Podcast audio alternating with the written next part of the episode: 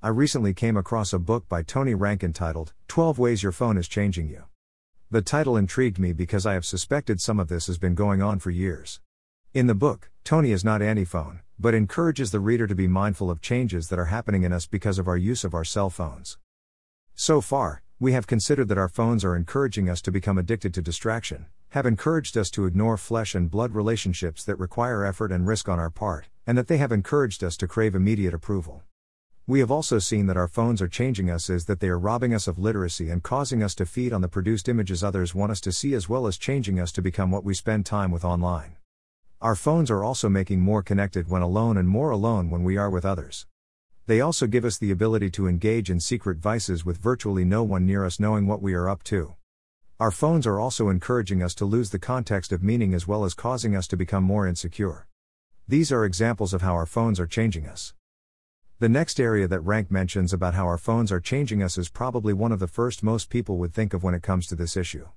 Our phones are encouraging us to become harsh with one another. By that, he means that we are quick to shame people. We are also quick to wade into a discussion with no interest in the actual debate at hand, but only the desire to bludgeon the sender of the message with our need for attention.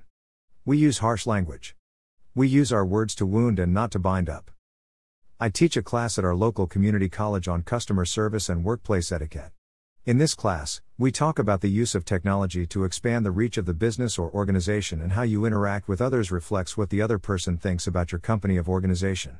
We state it strongly by stating, if your company entrusts you with a company email, they are putting the trust in you that you will represent them well. They entrust the future of the company with that person, customer, or vendor to you. How you treat that person will definitely affect what they think of your company. As Christians, we represent not just a company, not just an organization, but we represent the King of Kings and the Lord of Lords. Our phones are encouraging us to be harsh with people. That causes many, or reinforces the views of many, to think that Christians are harsh, brutal people who want to beat them up and shame them publicly for any sin they have ever committed. They think that Christians only care about themselves and have no time for people who aren't perfect. When we are unnecessarily harsh with people, we close them off to any discussions with us that might lead to the change of their eternal address. Like Jesus said of the Pharisees, you travel the world to make a disciple, but then you make it impossible for them to come into the kingdom. Instead, we ought to do unto others what we would have them to do us. We should love your neighbor as yourself. When we are harsh with people, we violate both of these precepts taught by Jesus himself.